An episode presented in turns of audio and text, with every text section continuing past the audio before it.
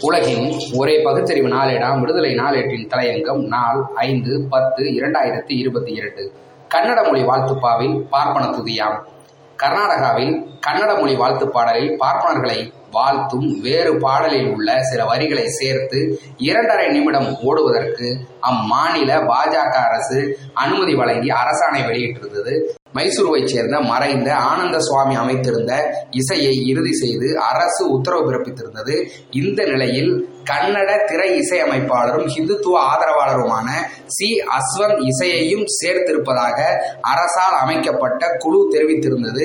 இதற்கு பல்வேறு தரப்பினரும் எதிர்ப்பு தெரிவித்திருந்தனர். இந்த நிலையில் கன்னட மொழி வாழ்த்து பாடல் விவகாரத்தில் ஆனந்த சுவாமியை அரசு அவமரியாதை செய்திருப்பதாகவும் எனவே கடந்த செப்டம்பர் இருபத்தி ஐந்தாம் தேதி பிறப்பித்த அரசு அரசியல் உத்தரவுக்கு தடை விதிக்க கோரியும் இசையமைப்பாளர் ஹிக்ஸேரி கிருஷ்ணமூர்த்தி கர்நாடக உயர்நீதிமன்றத்தில் மனு தாக்கல் செய்திருந்தார். அந்த மனு மீதான விசாரணை கர்நாடக உயர்நீதிமன்றத்தில் நீதிபதி கிருஷ்ணா தீட்சித் முன்னிலையில் விசாரணைக்கு வந்தது. அப்போது கன்னட தாய் வாழ்த்து பாடல் விவகாரத்தில் அரசு உரிய விளக்கம் அளிக்க வேண்டும் என்று கோரி அரசுக்கு விளக்கம் கேட்டு அறிக்கை அனுப்ப நீதிபதி கிருஷ்ணா தீட்சித் உத்தரவு பிறப்பித்துள்ளார். சி. அஸ்வந்த் திரை இசையமைப்பாளர் தீவிர இந்துத்துவ ஆதரவாளர். இவரது பாடல்கள் பல குறிப்பிட்ட பிரிவினரையும் அவர்களது கலாச்சாரத்தையும் போற்றுவதாகவே அமைந்துள்ளன.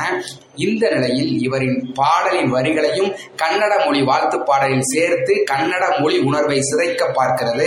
கர்நாடகாவை ஆளும் பாஜக அரசு என்று அம்மாநில மொழி உணர்வாளர்கள் வேதனை தெரிவித்து வருகின்றனர். ஒன்றிய அரசின் அதிகார பீடத்திலும் பல மாநிலங்களில் பிஜேபி தலைமையிலான ஆட்சி அமைந்தாலும் அமைந்தது. அந்த கணம் முதற்கொண்டு ஆரிய ஆட்சி தலைகால் புரியாமல் துள்ள ஆரம்பித்து விட்டது.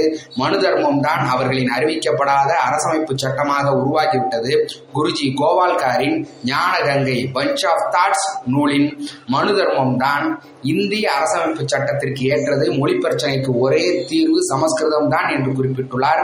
மறைந்த அமைச்சர் சுஷ்மா ஸ்வராஜ் ஒரு முறை குறிப்பிட்டார். கீதையை தேசிய நூலாக ஆக்குவதற்கான எல்லா ஏற்பாடுகளும் நடந்துவிட்டன. அறிவிப்பதுதான் பாக்கி என்று கூறிவிடவில்லையா? கன்னட வாழ்த்து பாடலில் பார்ப்பன துதி எங்கிருந்து வந்தது? இப்போதெல்லாம் பார்ப்பான் பிரச்சனை எங்கிருக்கிறது என்று எகிரி குதிக்கும் பார்ப்பனர்களும் அவர்களின் அடியாள்களான குரங்கு அனுமார் கூட்டமும் இதற்கு என்ன பதில் சொல்ல போகிறார்கள்? ஏற்கனவே கர்நாடகாவில் இந்தி எதிர்ப்பு போராட்டம் தொடங்கப்பட்டு விட்டது. இப்போது எரியும் நெருப்பில் எண்ணெய் ஊற்றுகிறார்கள். நடக்கட்டும் நடக்கட்டும். அப்போதுதான் திராவிட மாடல் எங்கெங்கும் நிலை கொள்ளும் வாய்ப்பு ஏற்படும். நன்றி வணக்கம்.